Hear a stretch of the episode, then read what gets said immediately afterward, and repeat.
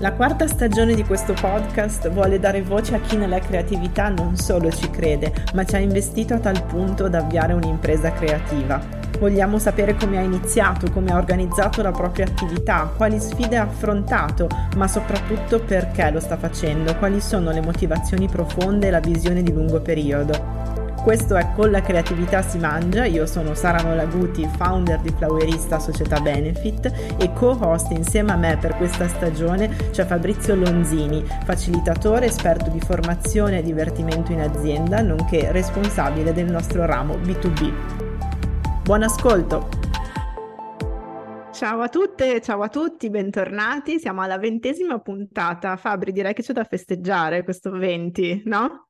Assolutamente sì, e sono contento di festeggiarlo con la nostra ospite. Ciao a tutte e tutti anche da parte mia. Ospite che è Marta, Marta Pala, founder di Trauma Design e quindi si capisce dal nome, ci addentriamo nel mondo del design oggi che insomma a me fa battere il cuore. Ciao Marta. Ciao, ciao a tutti e buongiorno, è un vero piacere essere qui con voi oggi. Bene, allora, domanda di rito, chi sei, che cosa fai? Raccontaci tutto dal tuo percorso professionale, come hai iniziato, cosa hai studiato. Allora, se vogliamo partire dagli albori, in realtà io come, come scelta di studi, inizialmente ho scelto un indirizzo umanistico. Ho fatto un liceo con, eh, con indirizzo socio-psicopedagogico perché mi affascinava appunto il mondo, diciamo, eh, della psicologia. Finché un giorno, di punto in bianco, ho scoperto che esisteva la facoltà di design. E da lì, davvero dall'oggi al domani, ho capito che avrei fatto quello. e così è stato. Quindi ho concluso i miei studi liceali eh, nell'ambito umanistico e sono passata all'ambito, se vogliamo, più tecnico. Quindi eh, mi sono iscritta al, al, Politecnico di Milano nella facoltà di design degli interni. Lì è, è iniziato quindi il mio percorso attraverso il design, è un percorso che è durato cinque anni, tre più due di specializzazione, ed è un percorso che effettivamente mi ha un po' eh, stravolto il, il modo di, di vedere il, il mondo del lavoro, nel senso che eh, la facoltà di design, più che eh, insegnarti un vero e proprio eh, lavoro, ti insegna un approccio mentale. E, e questa cosa eh, mi è piaciuta tantissimo, è forse la cosa che mi è piaciuta di più in quegli anni. Il piccolo problema è stato quando poi mi sono ritrovata nel mondo del lavoro che eh, questo approccio mi sono resa conto che non, non veniva capito da tutti, perché eh, forse il mondo del lavoro è un po' più abituato alle etichette, quindi quando ti definisci designer è un po' difficile effettivamente che la persona davanti a te capisca che cosa fai davvero. E non ha tutti i torti, nel senso che il design davvero abbraccia tantissime, eh, tantissime sfumature, tantissimi ambiti e se vogliamo, secondo me, in tanti casi è un po' un sinonimo di creatività, cioè un designer fondamentalmente è un, è un creativo che può lavorare in ambiti completamente diversi talvolta. E, e, quindi ecco, per un po' di anni ho avuto un po' una crisi di identità, perché diciamo che da un lato avevo voglia di iniziare a lavorare e, e così ho fatto, e, e, dall'altro però mi rendevo conto che essendo laureata in design degli interni, le, la strada diciamo comune mi ha portato a, a, progettare case, progettare gli interni delle case e eh, a legarmi al concetto di arredamento. Ti chiedo una cosa su questo, no? Tu sei uscita dall'università, dal Politecnico, ma quindi hai iniziato la tua carriera già come libera professionista, come freelance, o ti sei appoggiata a uno studio dove imparare appunto questo fantomatico mestiere più sul campo, o hai già proprio quella voglia di essere indipendente? Mm, da un lato c'era questa voglia, dall'altro è un po' la, la vita lavorativa che mi ha portato a questo, cioè eh, all'epoca, mm, quando mi sono laureata e ho iniziato a lavorare, non, non c'erano possibilità di lavori eh, a contratto e quindi all'epoca eh, il il mio titolare di allora mi ha proposto una collaborazione a partita IVA. E lì, diciamo, non ho avuto tanti dubbi, ho detto ma sì, apriamola perché me la sento.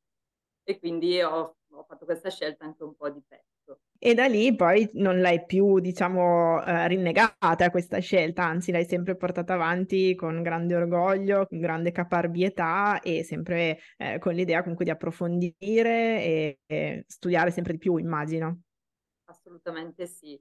Ammetto che non sempre è facilissimo perché credo che faccia parte dell'essere anche eh, freelance il fatto che ogni tanto qualche dubbio ti viene però devo dire che ho sempre eh, avuto la forza e trovato la forza, soprattutto nel lavoro e nelle soddisfazioni, di, di, andare avanti e di essere convinta che la scelta che, che ho fatto era sicuramente la migliore. Grazie Marta. Eh, ho sentito, cioè hai parlato di la facoltà di design che in qualche modo ha avuto un impatto sul tuo approccio mentale. Io ammetto di non essere un esperto di design, quando passeggio al salone del mobile mi lascio affascinare dalla bellezza, ma la capisco poco. A me il design è arrivato negli anni in ambito consulenziale con letture, studi, approcci di service design, design thinking e, e quindi mi chiedo questi approcci se a te che sei founder di Trama Design quindi ti occupi di design, se anche il design ti torna indietro in altre modalità, cioè nel modo in cui gestisci il lavoro, eh, metti a terra i processi, gestisci le persone. Quindi vo- volevo fare una domanda da secchione, però magari mi è venuta male, non so.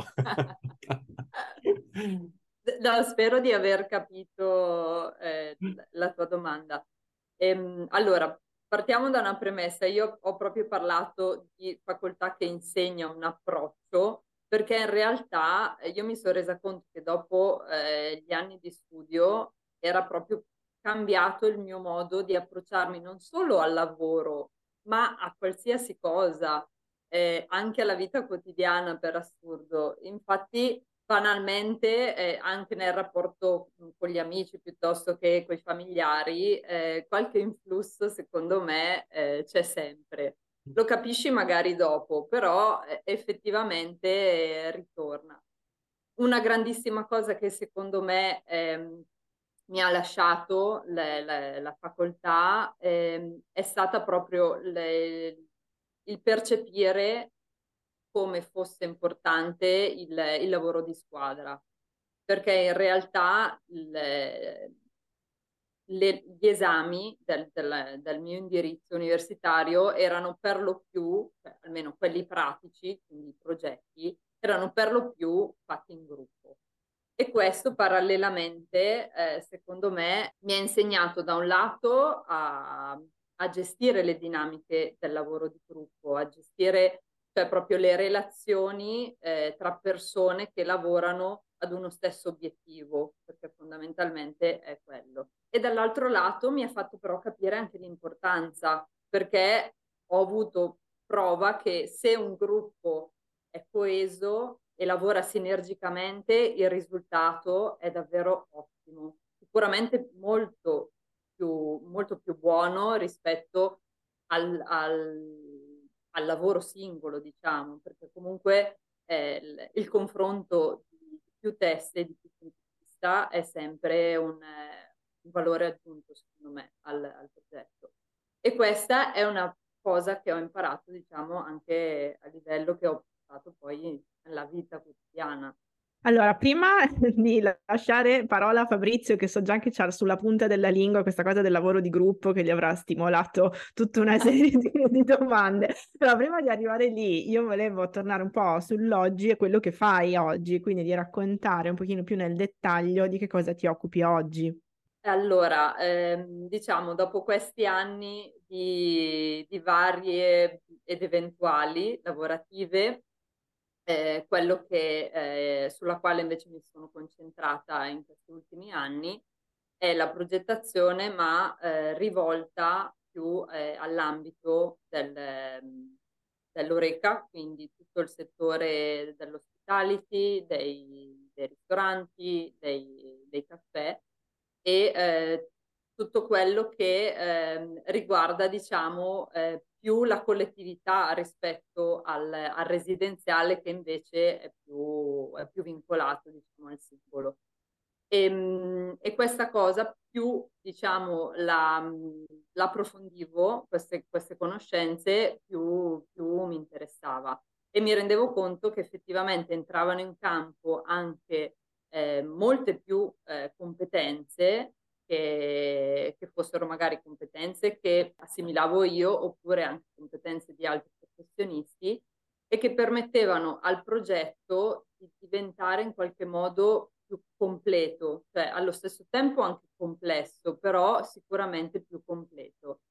Ed è per questo che eh, ho scelto appunto in questi ultimi anni di concentrarmi principalmente su, su questo ambito, quindi la progettazione ma rivolta diciamo più al, um, al soggetto che sia l'imprenditore o l'azienda e che parta da, da un'esigenza, da, da, una richiesta, da un bisogno, eh, talvolta anche strategico, quindi dalla condivisione di, di obiettivi comuni e che passi attraverso il design e la progettazione anche allo sviluppo di un progetto che, che effettivamente è a tutto tondo, quindi riguardante anche poi la, la comunicazione e, le, e, la parte diciamo di, visual. Sara ha anticipato, ha spoilerato la mia domanda. Mi hai parlato di gruppo, di lavoro in gruppo, di, di design del lavoro in gruppo. Ci dici un po' come raggiungi gli obiettivi che, che ti poni, come soddisfi le esigenze dei clienti attraverso il, il tuo team, cioè in, in che modo peculiare, con quale approccio relazionale eh, sei la guida di queste persone? Allora, diciamo che non, non, voglio avere l'arroganza di ritenermi solo una guida, ma semplicemente una parte di questi gruppi che a seconda dei vari progetti eh, si costituiscono, diciamo. Ovviamente eh, in questi anni ho, ho, stretto tante collaborazioni, alcune collaborazioni terminate, altre invece che proseguono da anni e che a seconda del progetto e delle richieste ovviamente sia del committente sia del, del progetto stesso, sono figure diciamo che vengono tutte eh, o meno interpellate all'interno del, di questo unico gruppo. Quello secondo me che è importante è inizialmente quando c'è appunto le, la richiesta o l'inizio di un nuovo progetto è iniziare a capire subito quale figure e quali eh, competenze possono eh, servire per, per l'ottenimento diciamo del, dell'obiettivo. Quindi sulla base di quello poi si, si delineano eh, quelli che sono poi tutti i, i protagonisti del, eh, del, progetto. Dopodiché le, la, l'esecuzione del, del, progetto in sé eh, in realtà solitamente mh, a me piace gestirlo in modo molto eh, informale e amichevole, nel senso che eh, siamo una squadra, quindi anche se il cliente diciamo è un cliente che conosco io e che ho portato io, però in ogni caso in quel momento siamo tutti parte della squadra, quindi non, eh, non amo definirmi leader, siamo tutti diciamo sullo stesso, sullo stesso piano e tutti puntiamo allo stesso obiettivo. E questo permette secondo me di instaurare dei rapporti collaborativi anche molto sani molto, molto belli e, e sereni. Quindi eh, secondo me questo è un aspetto fondamentale. Ecco. Allora però ti faccio io una domanda per cercare di tirare fuori anche le difficoltà. In questa organizzazione, appunto, che tu hai quasi definito piatta, no? senza un leader vero e proprio, c'è comunque una figura di project manager, chiamiamola così, che tiene un po' le fila, tiene i tempi, oppure non c'è proprio neanche questa necessità perché sono tutti talmente committed sul risultato che non c'è bisogno di accelerare piuttosto che eh, tenere saldi i tempi e così via. Quindi, cioè, ragionare un attimo anche sulle difficoltà che magari avete incontrato. Assolutamente sì, perché detto così sembra una passeggiata, in realtà le difficoltà sono mille. Però ecco, il, il fatto secondo me che ci sia eh, su ogni progetto un, una figura di riferimento sia per il gruppo sia per anche il cliente, giustamente, eh, secondo me è importantissimo perché ehm, non, non, serve che appunto sia una posizione eh, di, tra virgolette, di, di comando, però è importante che sia comunque una posizione di coordinamento, perché talvolta i progetti richiedono talmente tante figure, comunque qualcuno che abbia il controllo un po' della situazione e dei, dello stato d'avanzamento eh, serve sicuramente. E quindi mh, direi che è, è necessario comunque che, che, una figura, anche a rotazione, però su ogni progetto venga identificata come, come coordinatore. Quali sono, eh, Marta, le sfide, i progetti più, più, sfidanti che ti sei trovata a gestire con, con il team? Cioè, quando è che venite messi in difficoltà e che quindi avete bisogno di essere ancora più coesi, coese eh, per per arrivare all'obiettivo?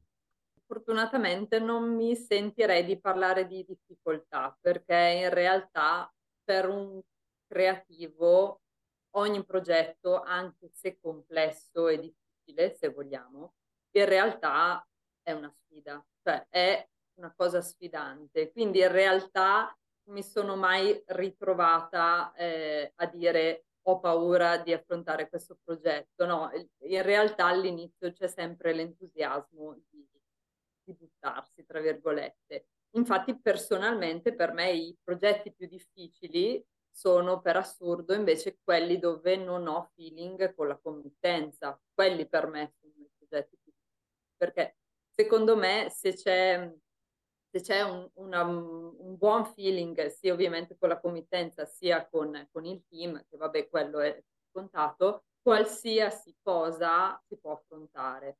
Dal piccolo progetto a quello più ampio, sempre affrontandolo ovviamente a fasi e se necessario facendosi aiutare da terze parti, però mh, non ho mai visto una cosa troppo, eh, troppo difficile da affrontare se posso dire la mia, appunto, la cosa forse mh, più che ogni tanto mi, mi, preoccupa sono, se vogliamo, le, le tempistiche, perché eh, se hai voglia di affrontare un progetto nei modi corretti, tante volte le tempistiche ti mettono in difficoltà, delle tempistiche troppo strette ti costringono magari a condensare alcune parti e come vi dicevo appunto la committenza non allineata. Ecco queste sono le difficoltà migliori.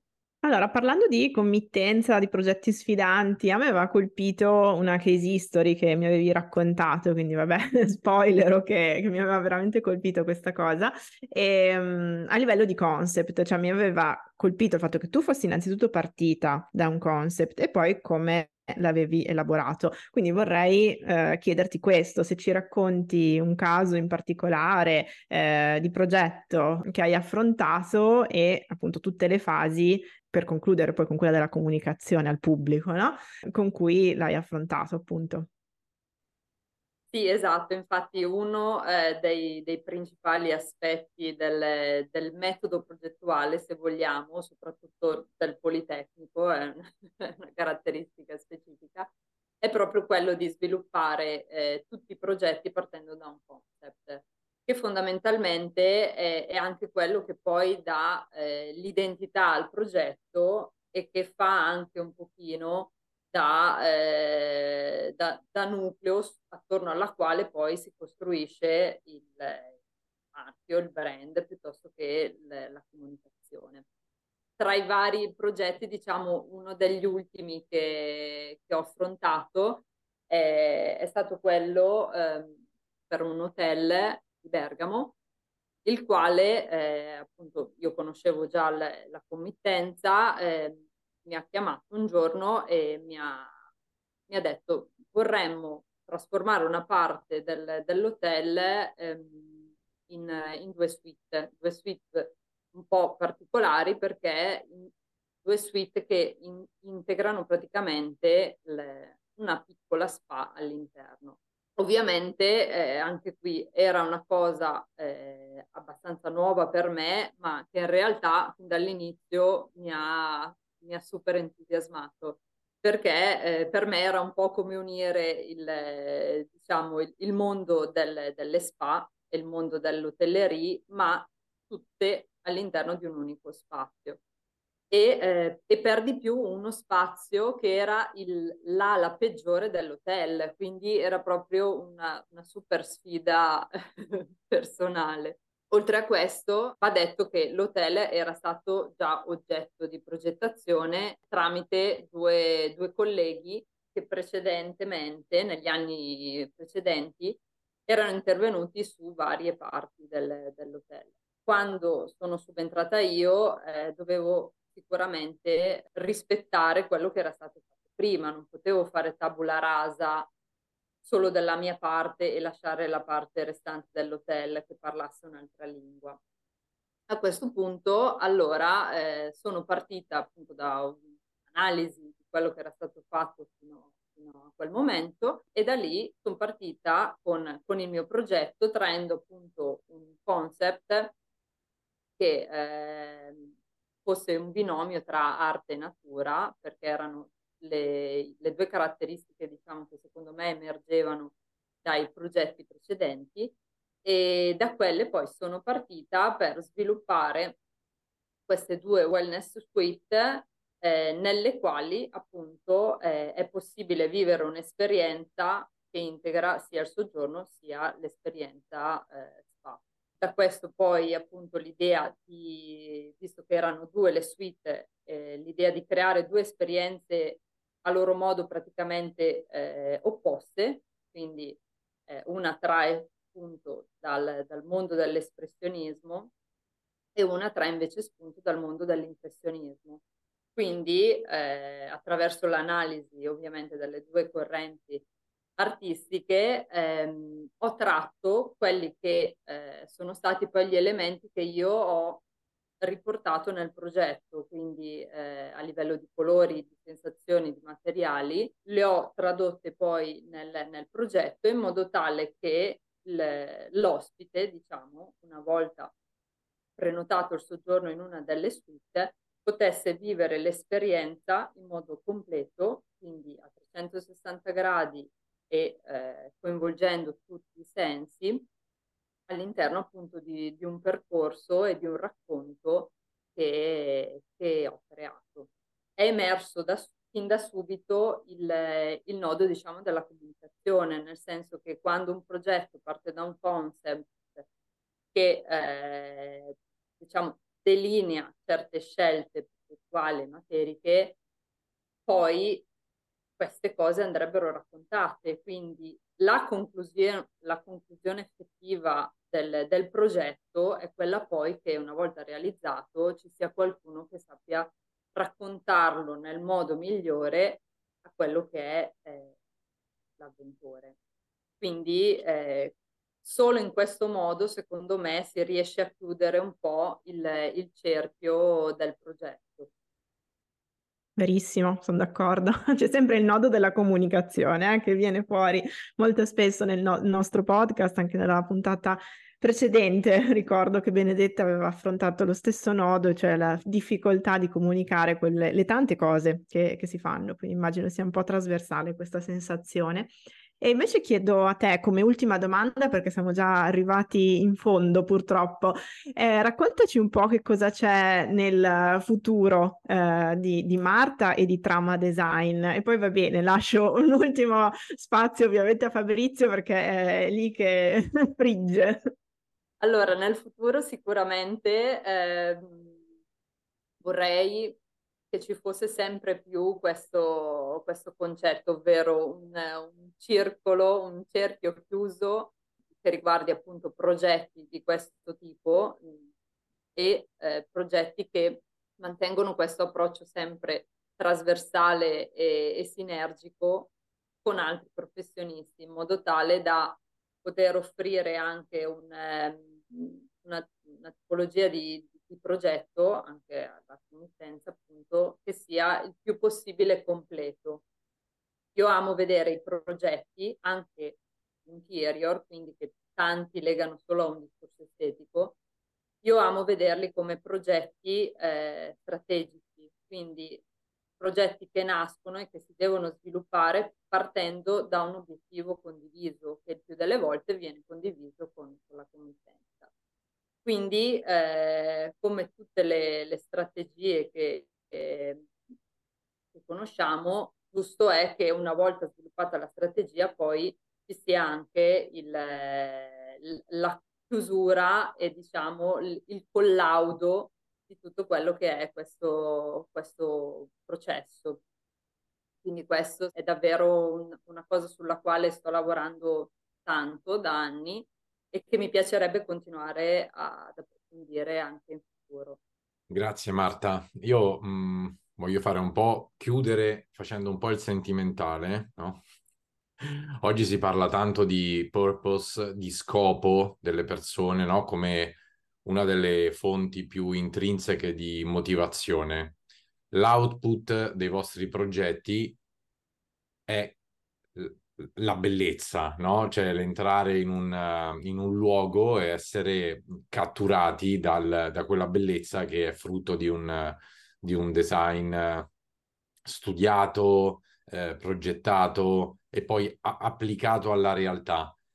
E allora mi chiedo, perché è successo anche a me, anche io nel mio lavoro sento di produrre bellezza, però poi ci sono stati dei periodi in cui mi sono abituato, cioè voi ci si abitua in trama design a questa bellezza, cioè diventa normale guardare l'output e dire vabbè, un'altra cosa bella che abbiamo fatto, boom, si cambia pagina, oppure quell'emozione finale è ancora un, un traino importante?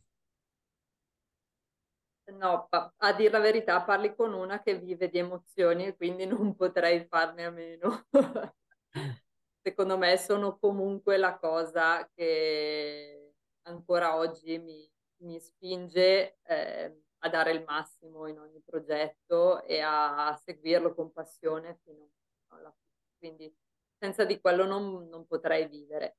È vero che tante volte siamo molto critici, quindi eh, per assurdo un progetto, se, se parli con un progettista, eh, non avrebbe mai fine, perché in realtà eh, punti sempre a quel perfezionismo che in realtà non esiste e, e che quindi comporta eh, il fatto che non, non, arriva mai quel punto dove dici ok, è tutto perfetto, non tocco più niente però in realtà poi con il tempo impari che eh, ovviamente per rispettare certe, certe tempistiche devi, devi, porti anche dei, dei, paletti, dei limiti, quindi una volta eh, soddisfatto diciamo del, del, risultato vai avanti e, e, cerchi di portarlo avanti alla fine con il massimo entusiasmo. Personalmente eh, quando si parla di bellezza ehm, amo intenderla come una cosa che non sia solo fisica, quindi che non appaghi solo l'occhio, ma eh, in tutti i progetti cerco anche di mettere un'anima, un, una storia quando c'è, un racconto quando è possibile raccontarlo, perché in realtà credo che eh, l'impatto che ha la bellezza eh, sull'occhio è importante sicuramente, è forse il primo impatto, ma in realtà quello che un progetto secondo me deve andare a fare è andare a lasciare un ricordo. Quindi su quello c'è da lavorare molto di più e anche su molti altri piani eh, sensoriali che tante persone forse non realizzano, non, è, insomma, non consapevolizzano subito, però in realtà sono quelle che ti permettono di mantenere un buon ricordo del, dell'hotel in cui sei stato, del locale in cui sei stato, insomma, dello spazio che hai vissuto. Grazie, grazie mille Marta, grazie Fabrizio, grazie per averci accompagnato nel mondo del design, perché effettivamente, come diceva Fabrizio prima, insomma, tutti ce l'abbiamo un po' eh, sulla punta della lingua, ne parliamo spesso, ma è difficile capirlo fino in fondo, darne una definizione e capire che cosa voglia dire appunto avere un approccio al design. Quindi grazie mille per questa introduzione. Grazie Spero avremo modo anche di approfondirla, perché secondo me c'è, c'è spazio, insomma, per farlo. Grazie. Grazie ragazzi, grazie a voi. Alla prossima, vi diamo appuntamento alla prossima, eh, prossima intervista e niente, questa stagione insomma ricca veramente di eh, tante chicche, no? Ci stiamo muovendo su tanti settori diversi e molto complementari. Un saluto a tutte e a tutti, alla prossima! Se ti è piaciuta questa puntata puoi lasciarci un feedback, scriverci attraverso il canale che preferisci oppure puoi condividerla sui tuoi canali social che non guasta mai. Se poi volessi approfondire questi e molti altri argomenti legati al fare impresa nelle creative industries c'è il nostro sito flowerista.it e il progetto di indagine permanente che abbiamo appena avviato Osservatorio Imprese Creative. Ciao, alla prossima!